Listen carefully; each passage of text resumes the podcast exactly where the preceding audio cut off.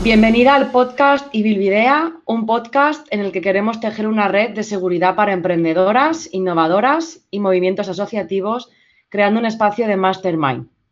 Compañeras o competencia, colegas de profesión o rivalidad máxima. He aquí la cuestión para algunas de nosotras y de las que nos estáis escuchando.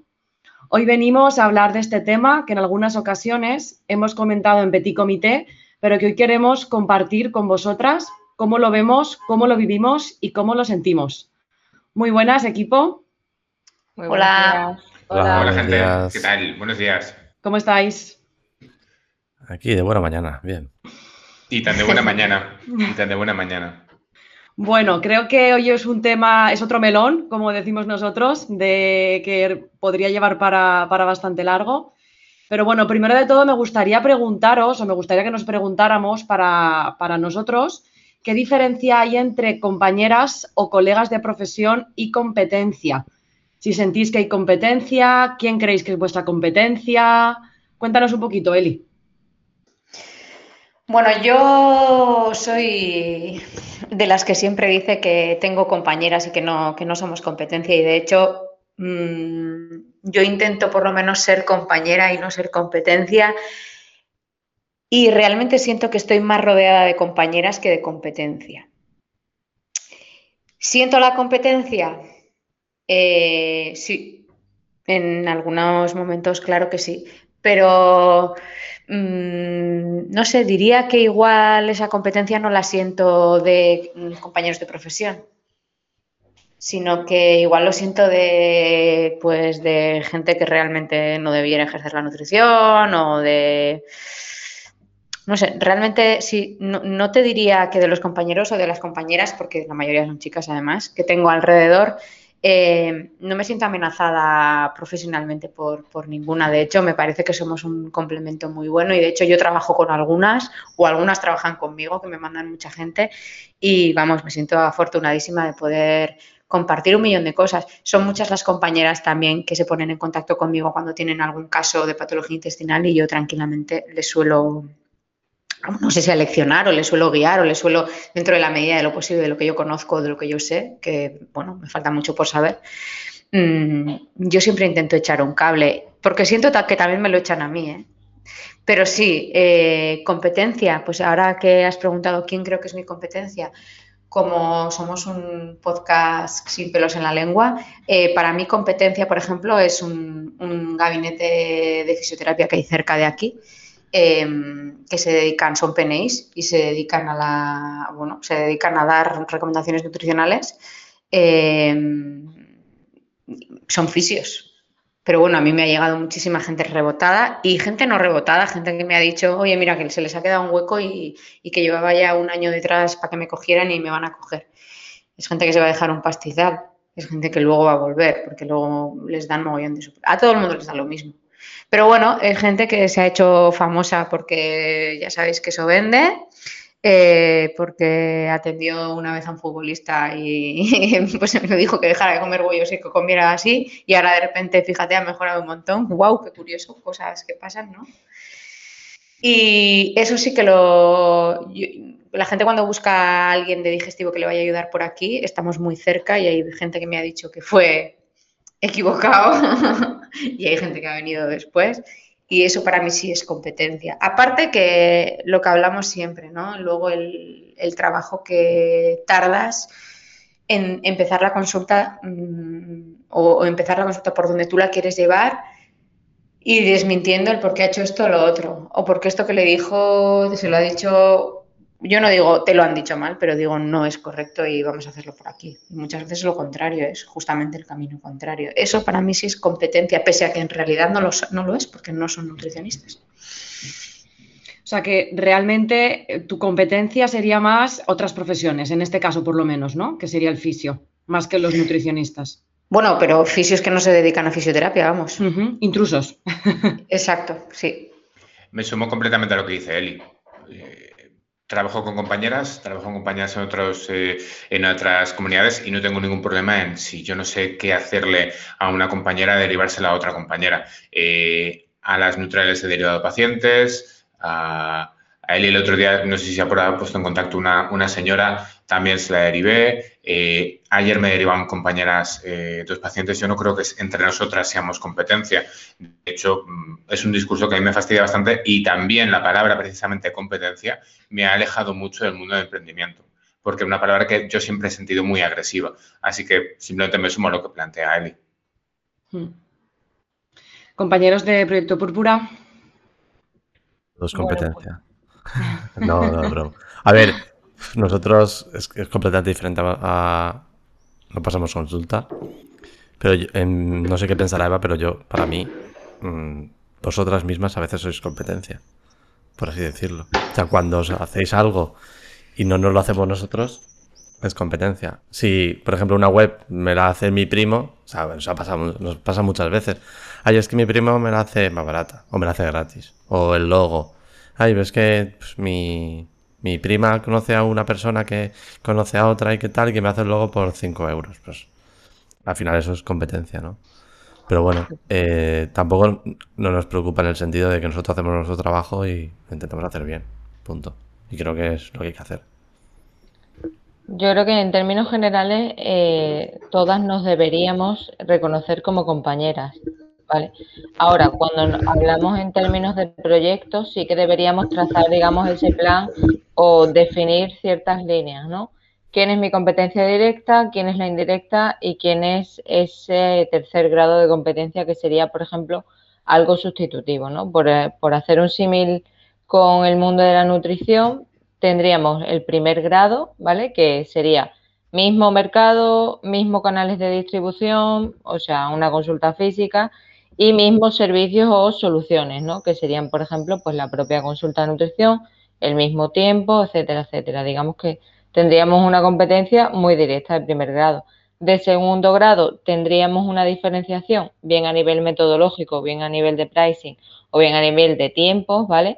Y el tercer grado sería eh, el tómate el batido. No tendríamos, por así decirlo, eh, una consulta directa, pero también es competencia. Esas personas que decíais que eran intrusos, ¿no? O que daban otro tipo de servicio, en este caso, por ejemplo, un producto.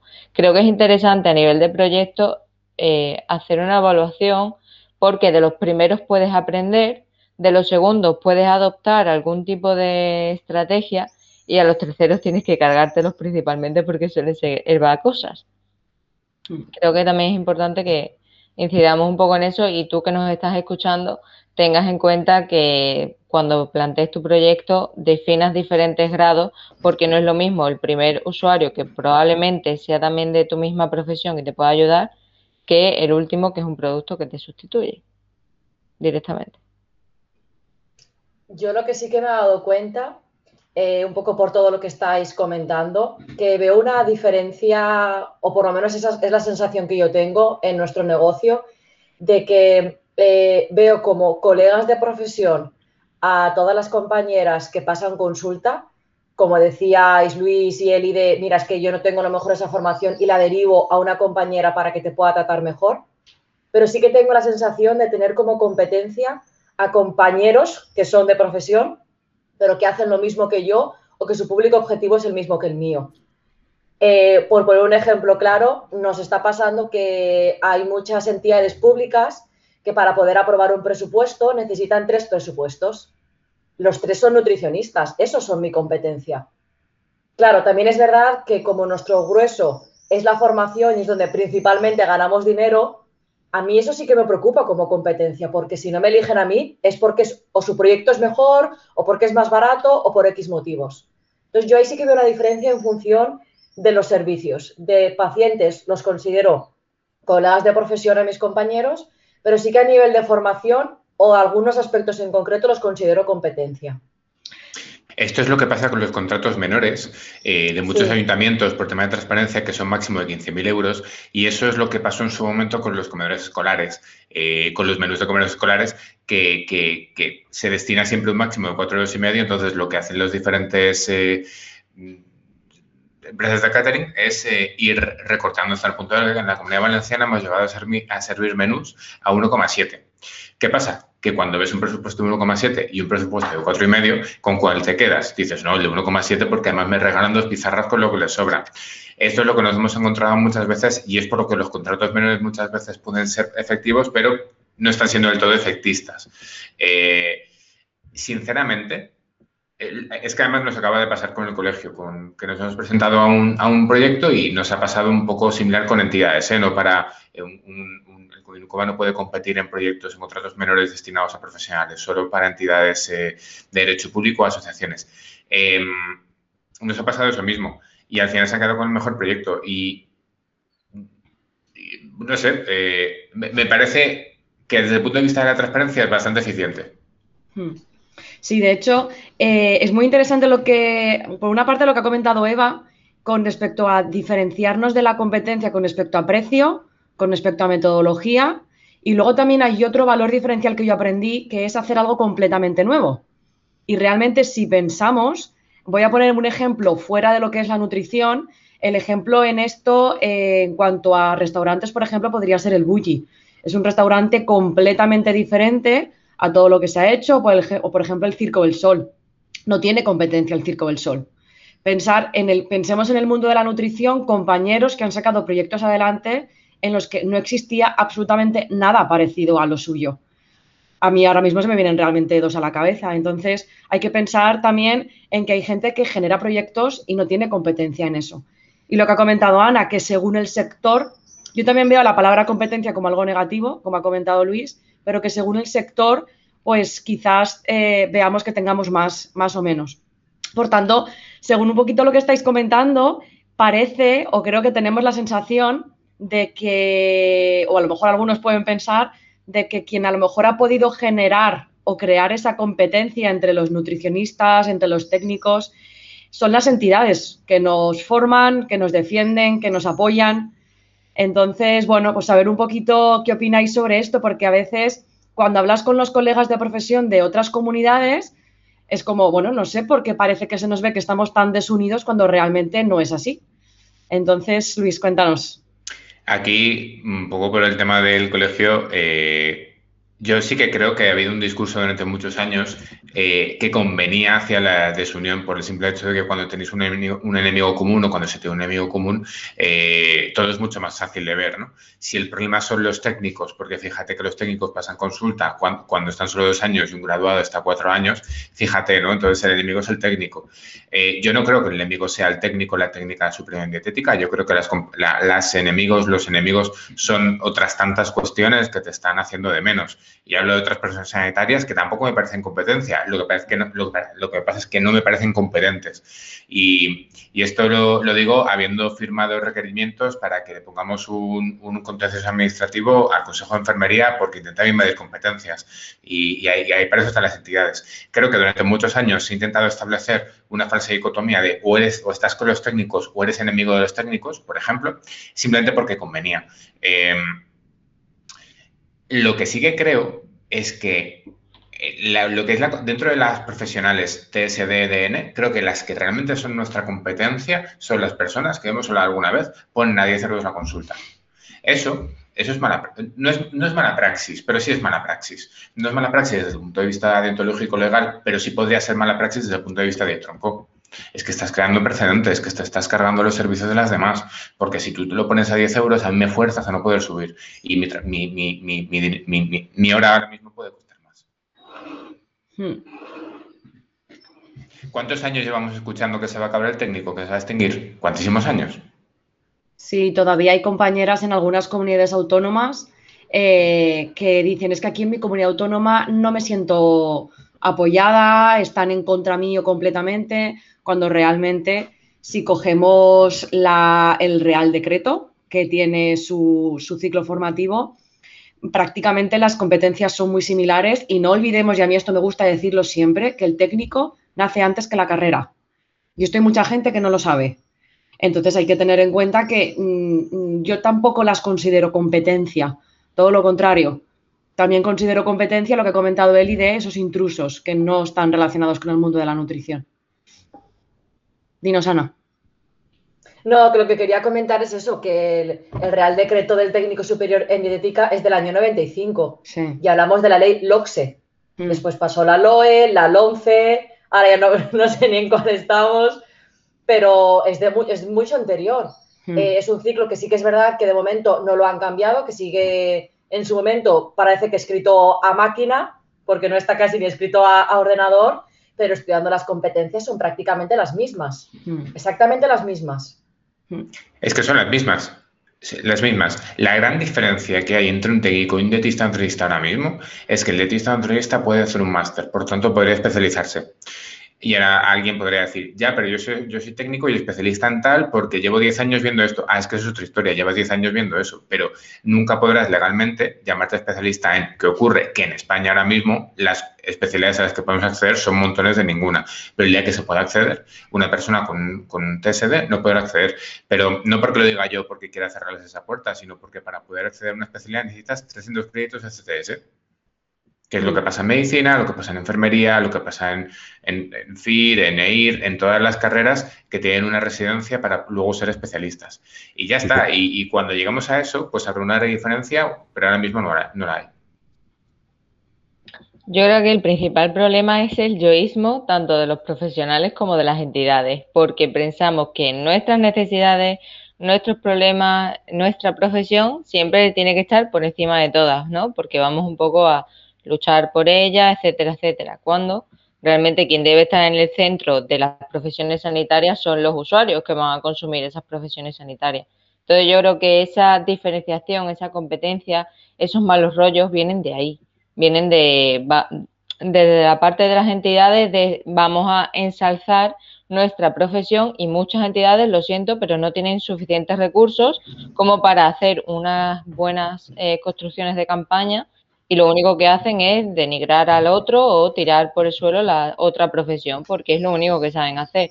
Hace poco, el Colegio de Dietistas Nutricionistas de Madrid, pues tenía una campaña bastante abusiva, bajo mi punto de vista como profesional, eh, frente a los técnicos superiores en dietética y que solamente los eh, dietistas nutricionistas son, ¿no?, los profesionales eh, que deben pasar este tipo de consultas y ejercer este, esta profesión.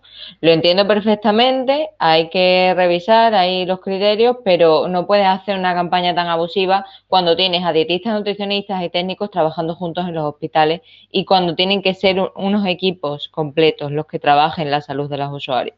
Vale, entonces, como careces de recursos y tiras al yoísmo, pues es el contexto y el panorama que tenemos. Y claro, eso luego se traslada a todos los niveles.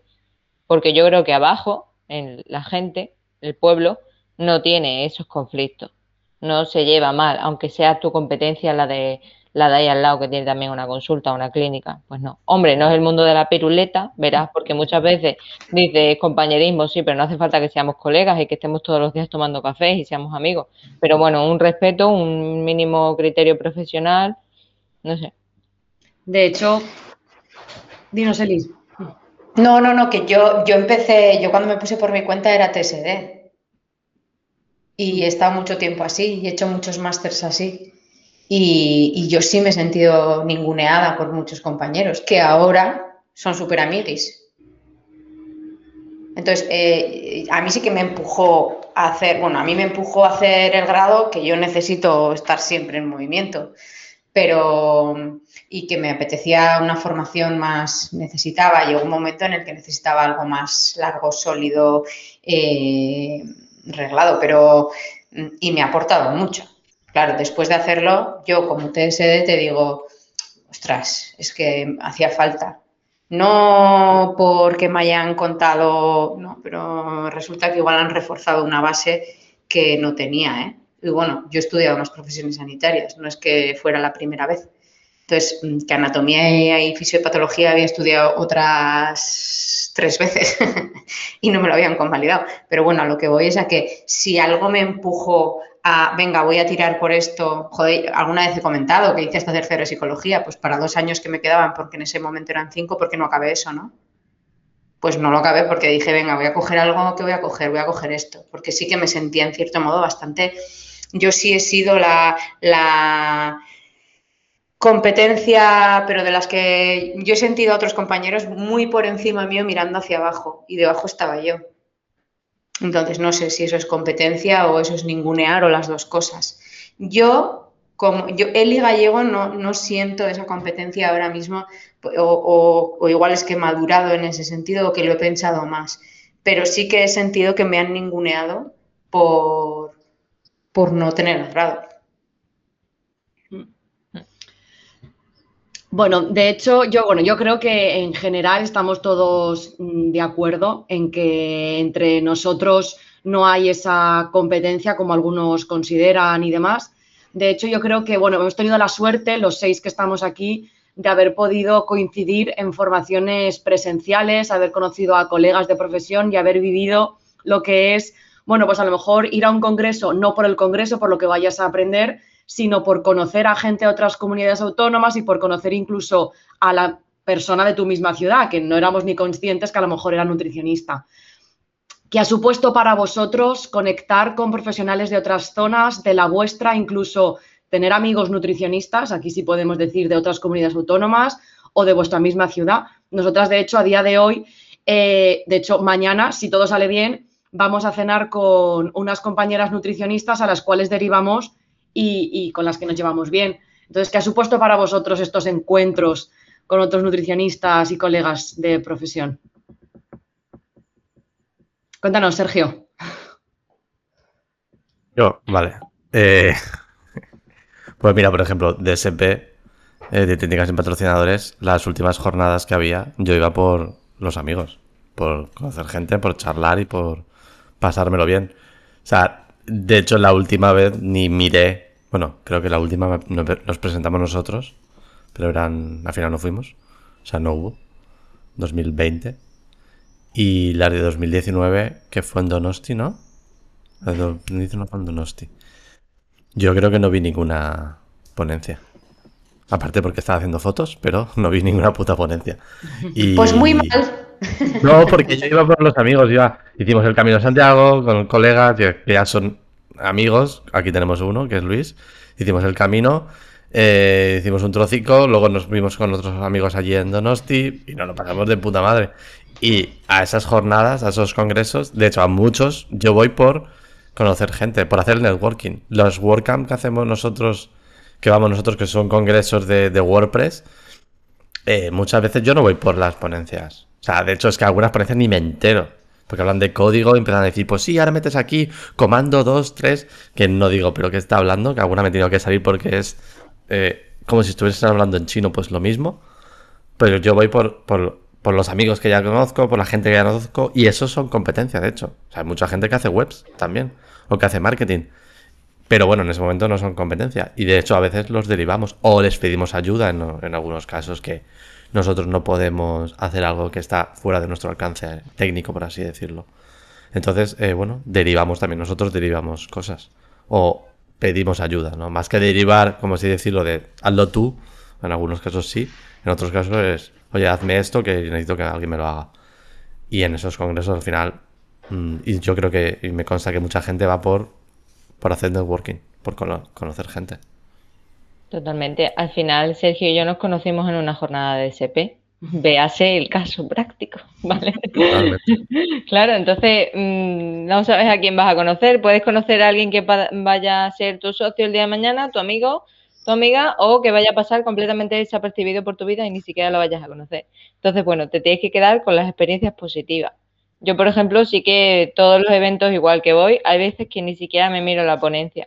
La presentación no, o sea, me da igual. Creo que dentro del mundo profesional y dentro del mundo del networking lo que hay que hacer es ir a buscar esas competencias, esos conocimientos y a esas personas.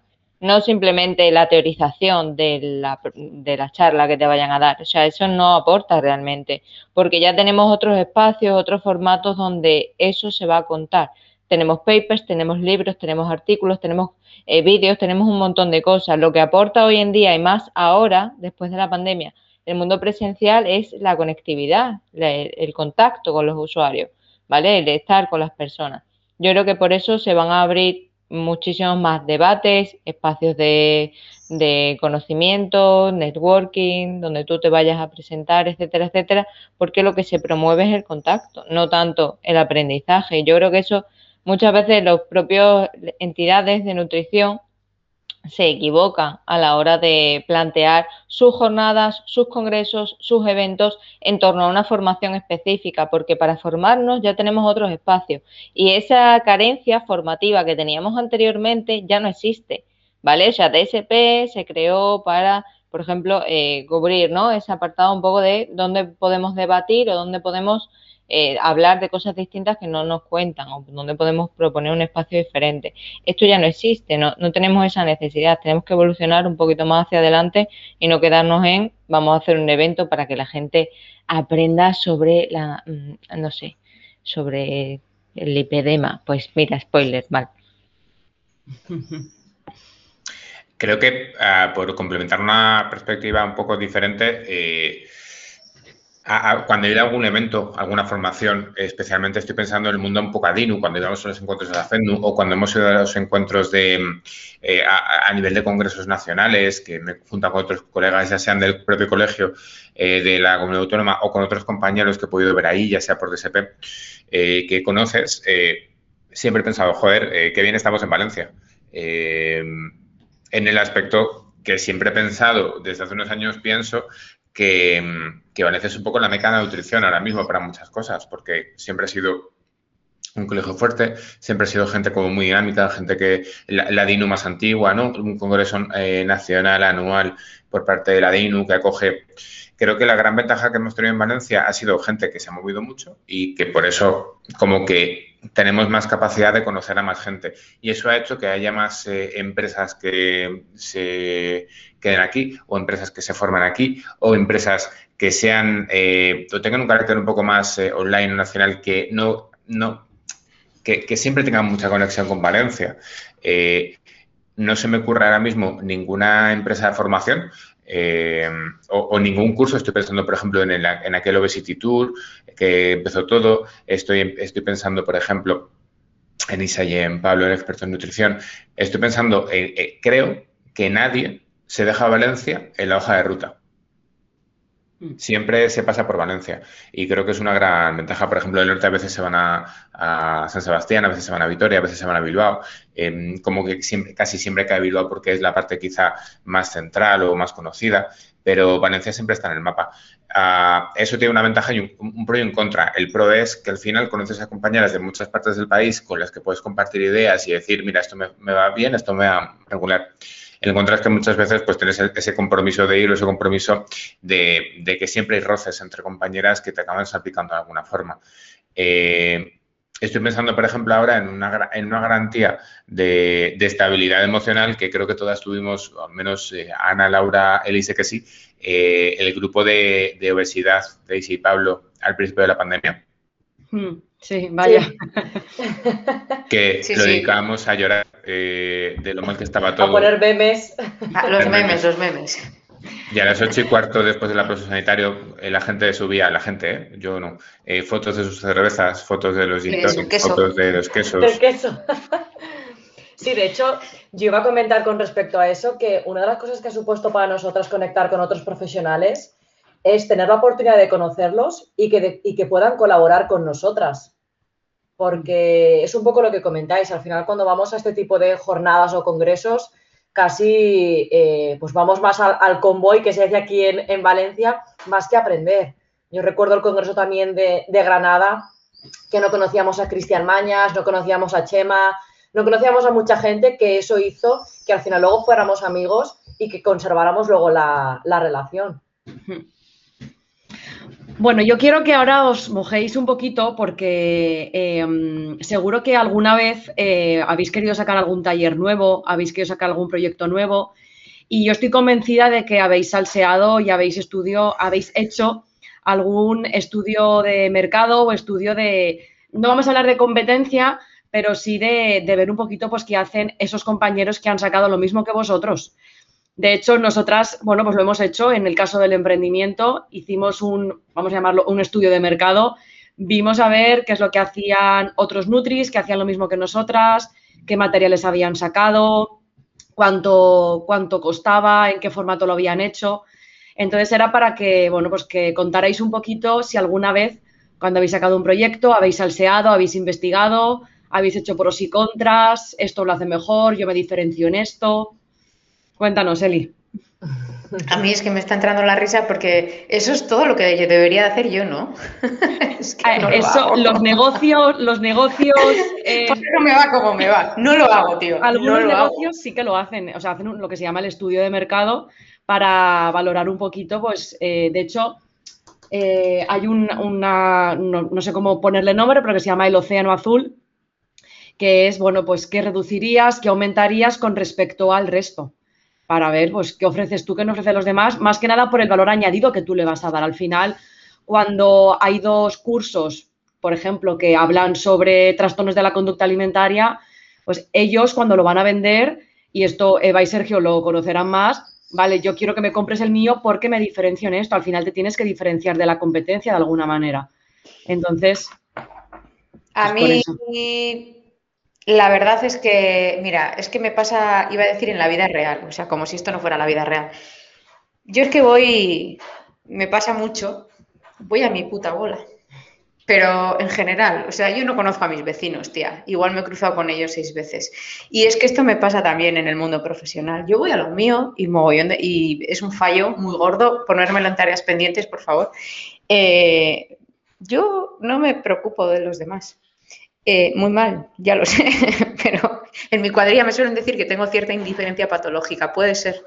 No es indiferencia. No sé, no sé lo que es. Yo no me entero.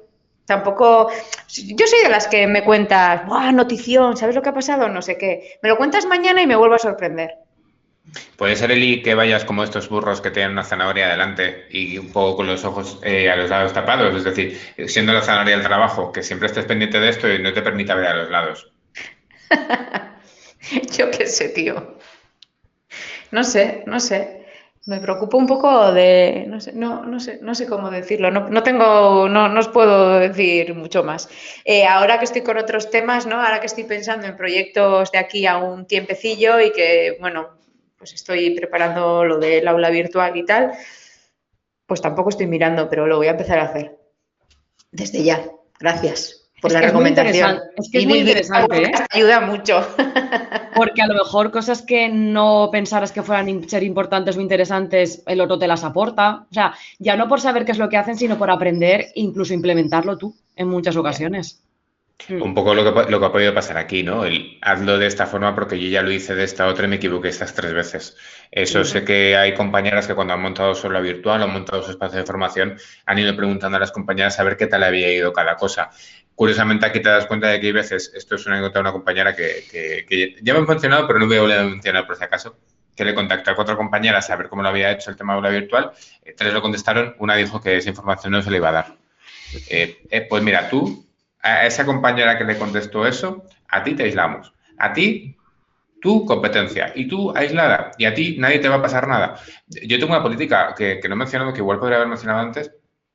Si un compañero no admite gente de prácticas en sus consultas, eh, yo no le paso información. O sea, si tú, imaginando que las Bilbao no aceptasen estudiantes de prácticas en sus consultas, que, joder, Laura es formado en la universidad. Eh... Y yo eso lo sé. O ha habido gente que se ha quejado de que Laura, fíjate, hace esto. Eh, y Laura me pide eh, material clínico. O, oye, tengo un paciente de esto, ¿qué podría hacer? No te voy a contestar por, por esto. Y me ha pasado, eh, se lo he hecho a dos compañeros.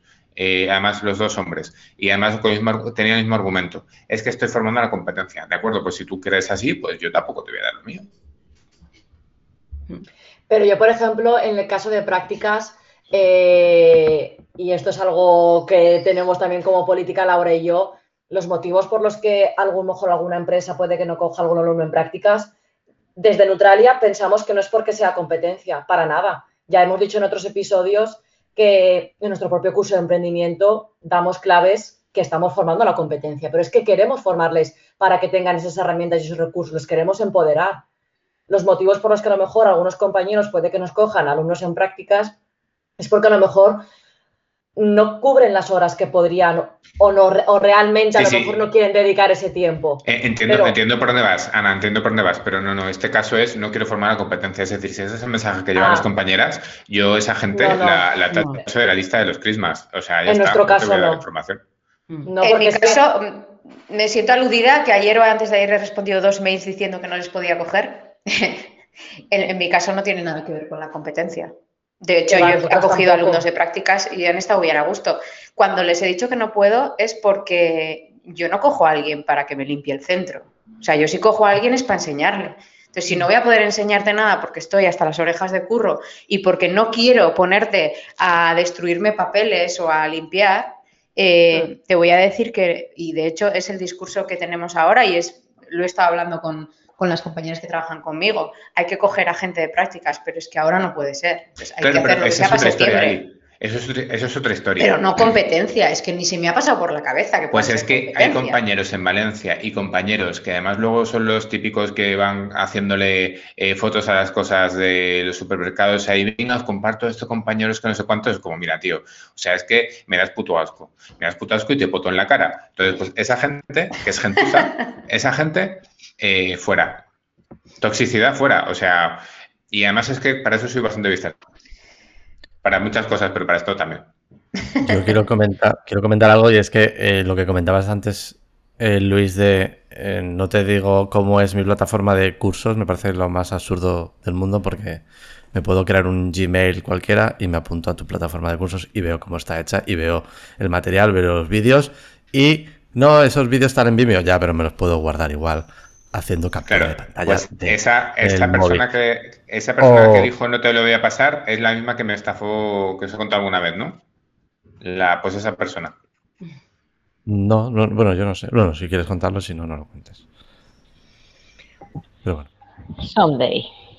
Bueno, entonces eh, creo que como tarea pendiente, porque yo sé que desde Neutralia sí que lo hacemos, no sé el resto... Eh, quizás a lo mejor si alguna vez sacáis algún proyecto nuevo y demás, pues salsear, simplemente por salsear, ver qué es lo que hacen, investigar, es bastante interesante, ¿eh? ver qué es lo que ver qué es lo que hay. Sobre todo porque es necesario ver en qué mercado estás poniendo tu producto o tu servicio. Hmm. Es clave para saber si va a tener éxito o no va a tener éxito. Ponga una edad en su vida. No, es que no puedes soltar a un perro en una plaza de toros o puedes soltar un perro en un parque, ¿vale? No se va a comportar el producto de la misma forma, por hacer un símil, ¿vale? Sí. ¿Vale? Al, al perro en la plaza de toros se la van a comer los, los toritos, pero en el parque no, lo va a disfrutar y va a relacionarse con otros compañeros. Sobre todo para que después no te pegues la hostia, es decir, no piensas que algo va a tener un exitazo, que es lo que a nosotras nos ha pasado en alguna, alguna ocasión cuando hemos sacado algo de, buah, esto lo va a contratar todo el mundo y después lo ofreces y no te lo contrata nadie. Pero eso a mí me ha pasado un millón de veces con cosas muy chorras. Las cosas más chorras se venden como churros y las cosas que te has currado más... No. Sí, sí. Pero bueno, porque vamos a ser rico con este podcast. Existen muchísimos factores alrededor de una venta, un servicio o un producto. Nosotras nos pensamos que es la calidad del servicio o el producto. Está el mercado, está la competencia, está el público, las necesidades del público, el sentimiento, el contexto, el canal donde los distribuyas, cómo es el proceso de compra, cómo se siente el usuario, qué feedback te va. O sea, es que no tiene nada que ver lo que nosotros vemos de a la hora, digamos, de lanzar un producto con luego todos los intermediarios que tenemos y todos los factores y condicionantes. En eso sí tenemos competencia, ¿no? Quiero decir, yo no estudio la competencia, pero sí que es verdad que alguna vez me ha pasado de lanzar algo que, sé, que, que a priori igual, no porque haya hecho una gran investigación, ¿eh? Pero ya os habéis dado cuenta, pero que a priori te das cuenta que, mira, pues fíjate, es una idea que no ha tenido nadie más, hasta que resulta que te, igual te encuentras con un proyecto de características, no iguales, pero igual sí parecidas, gratis, que se ofrece gratis. Eso para mí es una competencia que te cagas. Y, y además nos hace un montón de daño, es lo que decía. Competencia desleal. Sí. Y es que le decimos poco, que es competencia desleal. A mí cuando... en, el, en el... Perdón, perdón. No, no, lo, el mismo ejemplo de antes, cuando una persona pone sus consultas a diez euros o los primeros veinte minutos gratis o antropometría gratis o este montón de mierdas, el gran problema es lo que nos generan las demás. Eh, entonces se percibe nuestro servicio como caro. Es que el servicio no es caro. Lo que pasa es que hay otras circunstancias que la gente te regala y, y tiempo que estás regalando, tiempo que no va a ser del todo de calidad.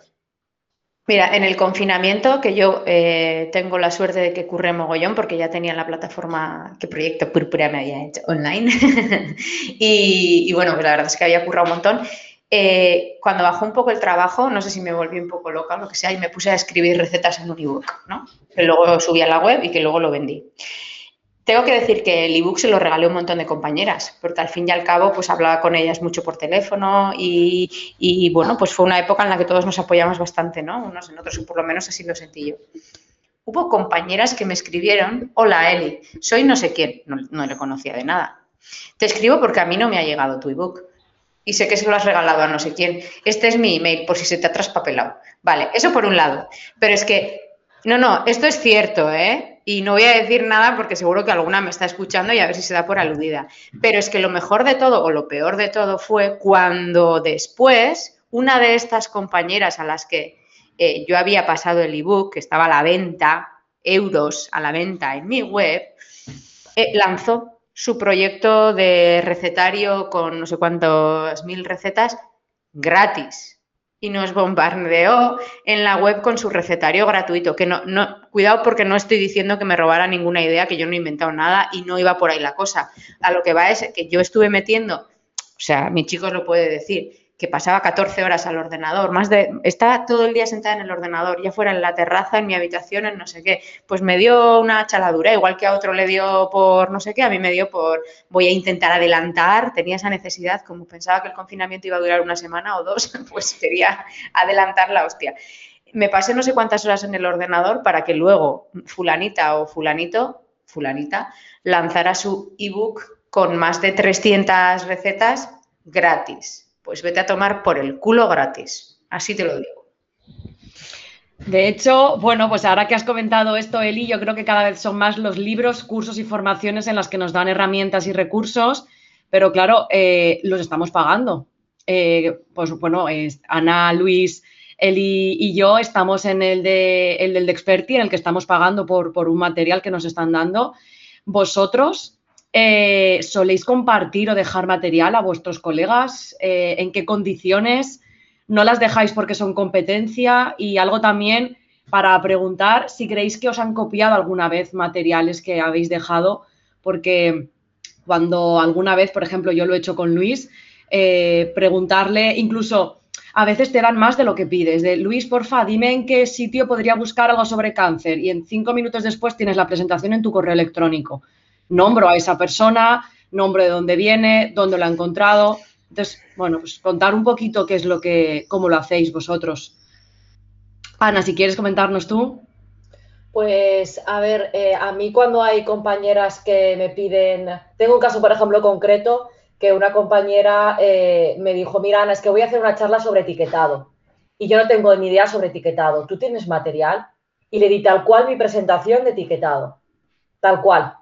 Porque dije, digo, si yo controlo la materia y ella no, porque es experta en trastornos de la conducta alimentaria, te dejo mi material. O, por ejemplo, Eli, sin ir más lejos, me acuerdo que tenía un caso, es que no me acuerdo, ah, sí, de síndrome de ovario poliquístico. Y de repente me escribes un WhatsApp y me dices, Ana, estoy haciendo un curso de salud femenina, te envío el material.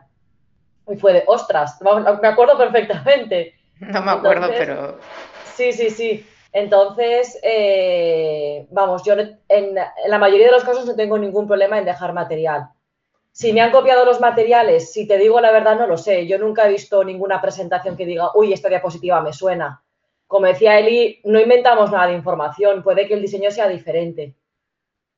Pero, y tampoco creo, o sea, a quien yo dejo el material no los veo como mi competencia, porque incluso son colaboradoras nuestras. Entonces, no lo veo que se lo esté dando la competencia. Mirad, esto es una cosa que, de hecho, me pasó ayer. Ayer estuve leyendo T C Ms porque tengo un... Tengo, estoy un, eh, el, en, una, en un tribunal. Y le mandé un mail a una, a una compañera leyendo su T C M que le dije... O sea, era sobre onco. Y le dije, esta, esta parte que has puesto aquí has utilizado mala referencia. Y sé que has utilizado malas referencias porque sé que dónde has sacado esto, que es de la clase que te di de oncología. Entonces, has puesto mala referencia, esta es la referencia, esta referencia va para otra cosa. Son dos mil diecinueve, se utiliza para esto. esto es, es decir, y sé que esa información la has sacado de, de, de la clase, no la estoy utilizando en su T F M como, como elaboración propia. Eh, que por, por Una cosa es que yo te dé información en una clase, otra cosa es que lo utilices en un T F M como si fuera un, un criterio de... Y encima lo utilizas mal, ¿no? Yo creo que esto un poco nos pasa a los, los pick-up papers, que algunas hemos comentado. Eh, esa es la que he detectado. La que no habrá detectado, pues seguro que en algún momento alguien eh, habrá hecho un copia-pega. Una vez sí que, creo que alguien se lo comenté, creo que además se lo comentaría, eh, una vez me plagiaron un post de, del blog, el de si el queso es adictivo o no es adictivo. Pues yo que sé, una cosa es que cojas el post y, y saques información, pero otra cosa es que lo plagies palabra por palabra y lo hagas colgar y lo cuelgas como tuyo. Eh, no sé, creo que son cosas eh, que, que va, va a seguir pasando. Una cosa es que te inspires en un compañero, pero intenta mejorarlo al menos, o simplemente dile, oye, esta información la saco de aquí. Yo creo que para eso sí que intento ser generoso. Por ejemplo, hay una, hay una cosa que pongo a veces en referencias que es el A P U T. Eh, seguramente todas conocéis el et al, pero no conocéis el A P U T. El A P U T es para señalar una referencia secundaria. Por ejemplo, si él ha publicado un paper eh, y eh, la publicación de Eli yo la he visto en Laura, pongo, en un paper de Laura, por ejemplo, pongo eh, Laura dos mil diecinueve, A P U T, eh, perdón, Eli dos mil diecisiete, A P U T Laura dos mil diecinueve. Es decir, yo cojo la información de Eli del paper de Laura. Es una referencia terciaria. Esto no se hace, lo veréis en muy poquitos papers. Eh... por no decir casi ninguno. Sin embargo, es una cosa que, que, que yo he hecho alguna vez. Y veréis post donde igual cito a Julio Basulto, porque el estudio que estoy citando lo he sacado de alguno de sus libros. Hmm. O porque lo he sacado de leerle a él. Eh, yo intento hacerlo, eh, pero no es nada habitual. A mí en me otro... gusta siempre hacerlo también, perdón. Dale, dale. Que no, que yo siempre nombro a, a si alguien... De hecho... Mmm, mira, en el taller de helados que voy a colgar ya, en el, en el libro, en el P D F, aparece fuente de la idea no sé quién, o fuente de la idea no sé cuál, o fuente no sé quién, o fuente no sé cuál. Y en las fotos también, en las fotos también.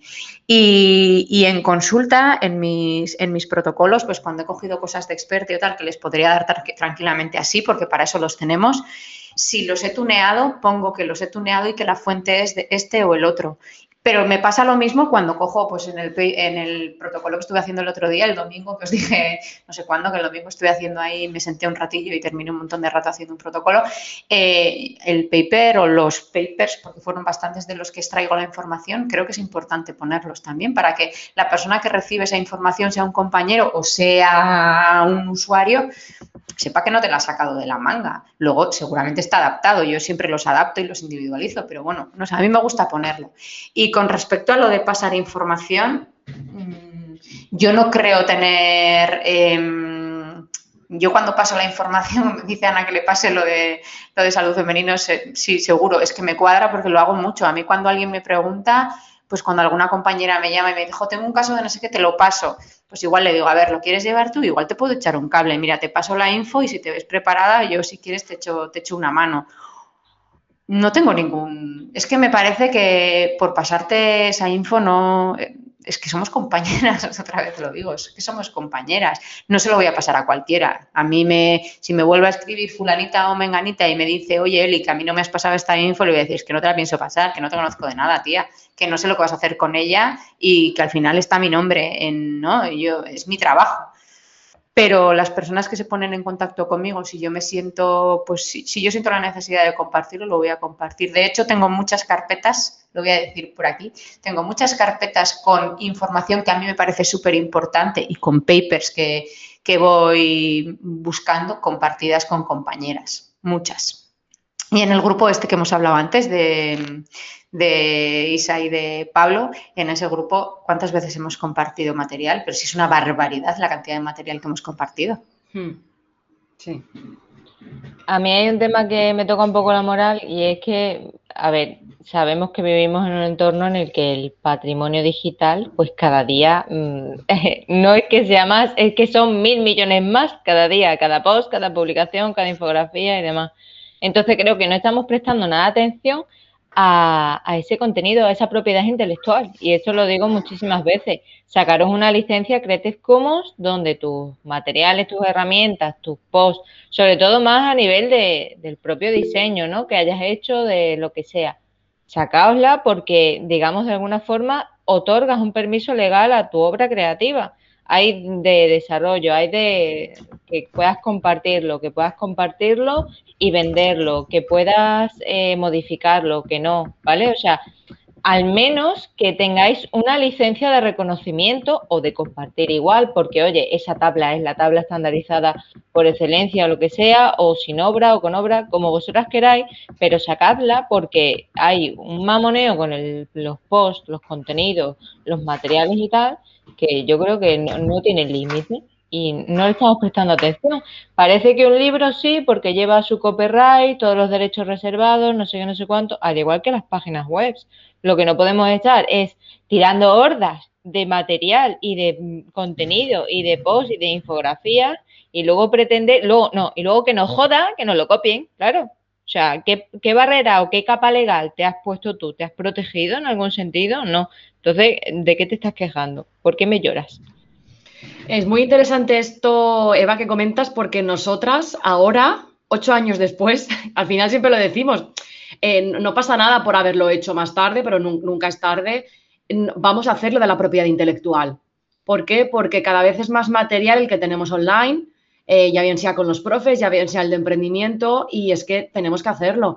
Tenemos que hacerlo para que no se haga negocio con ese material y para que nos utilice donde no se tenga que utilizar. ¿Hay que invertir económicamente? Sí, pero es que me respaldo y, y sé que lo voy a hacer bien y, y sé que es necesario hacerlo. Entonces, esto es algo que hay mucha gente, bueno, nosotras que no hemos tenido en cuenta hasta que hemos asistido a cursos que hemos dicho, bueno, tú nos lo has dicho en alguna ocasión ya hace tiempo, yo creo que desde que te conocemos, pero nunca le hemos dado importancia, de esto que vas dejándolo, vas dejándolo, hasta que al final dices, no, no, esto ya tiene que ser prioridad realmente. Sin embargo, no, no, nos preocupan las licencias de nuestras webs y de nuestros libros y sus historias, pero estamos regalando material en Instagram, hmm. que esto es otra. O sea, la cantidad de material que se tira, porque se tira en Instagram, porque al final el feed es de las últimas que de veinticuatro a setenta y dos horas. No es que siempre puedes guardar del post y puedes volver en cualquier momento. No, mira, eh, ¿cómo tenéis el botón de guardados? O sea, yo tengo cosas guardadas en plan, ya lo veré. Purones. No, nunca no nadie ha mirado que haya en guardados. Totalmente, nadie. totalmente. A yo, no sí, que sea algo muy específico. Yo sí que miro las recetas. La única, la única. Claro, la, pero la, me refiero, ¿cuántas veces has, has aplicado la opción de guardados? Es decir, todas, aquí, todas las presentes tenemos cosas en guardados y, sin embargo, solo han aplicado a cosas de guardados en ocasiones puntuales, probablemente, en recetas. Cuando sería mucho más útil quizá buscar una receta de tarta de queso al horno en, en Google y que te salga veintisiete. Entonces, ojo, porque le estamos regalando material a, a Instagram, ya no lo de competencia no competencia, sino que estamos tirando muy buen material, muy, muy buen material a redes donde se pierde eh, como una lágrima en la lluvia, que diría que dirían en Black Runner. Hmm.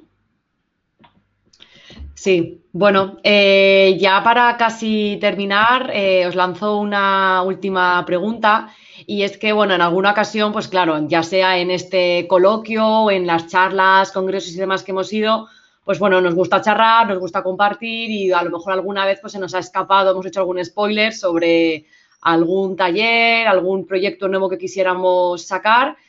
Y incluso a veces lo hemos visto en redes sociales, pero a lo mejor no lo hemos comentado antes. ¿Os ha pasado alguna vez que habéis compartido y con esos compañeros, colegas de profesión, eh, os han copiado, os han plagiado?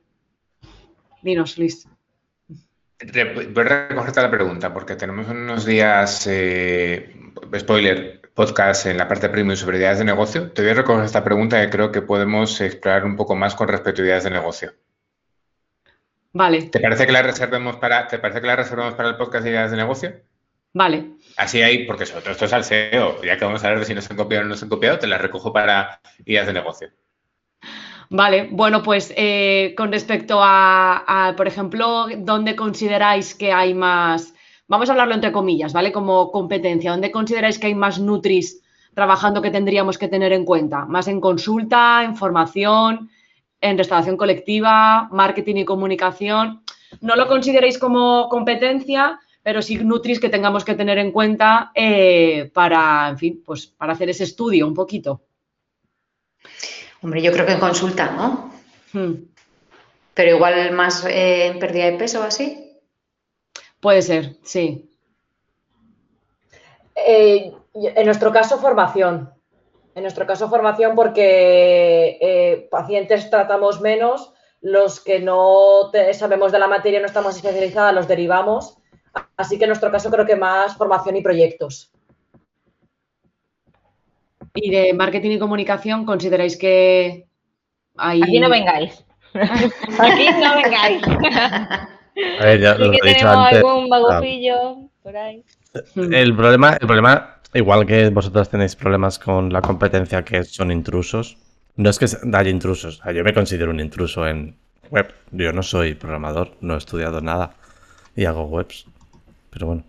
Eh, pero sí que hay gente que, por ejemplo, en el tema de marketing es un poco, no intruso por decirlo, pero es muy magufillo, es vende humos. Y a mí eso sí me toca los huevos. Que sí. Alguien te venga a decir que por una publicidad en Facebook te va a conseguir cincuenta eh, consultas a la semana, cuando dime tú a ver si puedes hacer cincuenta a la semana, pues son diez al día, dime tú, ¿no? No creo que ninguna de las que estéis aquí podáis hacer diez consultas diarias. Podáis, claro. Barra queráis. No. Queráis, es queráis, que ni queráis. Podéis. Ni de, o sea, es que es imposible. Entonces, bueno, esa gente que habla de temas muy vendehumos, pues nos toca los huevos. Porque la gente se lo cree. Porque la gente dice, no, si haces esto vas a conseguir tanto dinero. Y la gente se lo cree y ese es el puto problema del marketing ahora mismo. Y esa, esa es la competencia mismo, que más... Sergio, volvemos a lo mismo, volvemos a lo mismo. Eso es... Oh, eh, esa es, al marketing, lo que en la nutrición es consultas de diez euros. Sí, sí, sí, exactamente. Totalmente.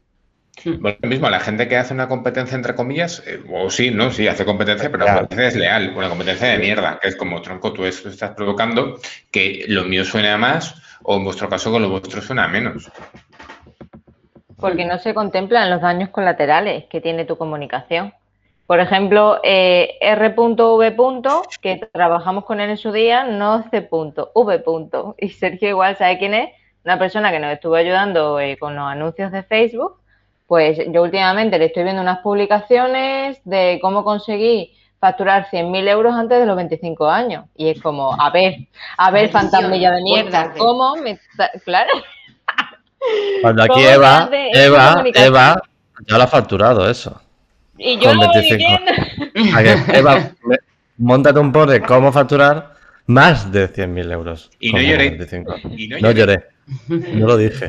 Claro, y es como que me toca la moral eso, porque creo que se nos pierde la perspectiva, la moral, la ética, el, el construir profesión y construir el modelo de servicios que queremos dar a la gente y cómo queremos que los usuarios nos interpreten como profesionales. Aquí hay una cosa.